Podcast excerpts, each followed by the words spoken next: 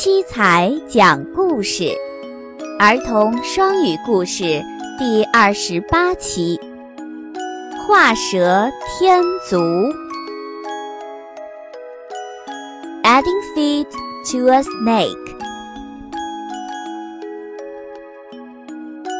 One day, Mr. Lion holds a party.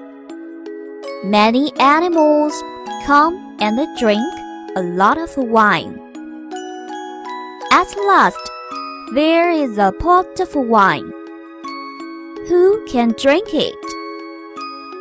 They think out an idea and decide to have a match draw a snake. If you finish first, you can get it. 有一天， 狮子先生举行一场聚会，许多动物都来了。他们喝了很多酒，最后只剩一壶酒了，让谁喝呢？他们想了想，想出了一个办法。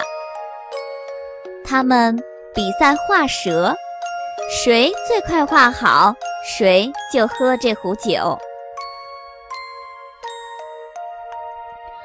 Soon, Mr. Wolf finished drawing.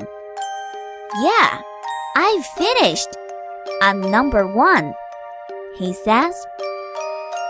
But he draws again and says, Oh, let me add feet and my snake.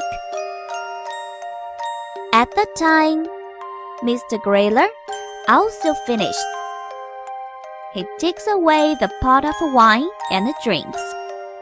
Then he says, That isn't a snake. Snakes have no feet. I get the wine. 不一会儿，狼先生画好了。哈，我画好了，我是第一个。他说。 可是，他又画了起来。他又说：“再给他加几只脚吧。”这时候，星星先生也画好了。他拿起那壶酒喝起来，一边喝一边说：“瞧，老兄，你画的那个不是蛇，蛇是没有脚的，所以。”我赢了这壶酒。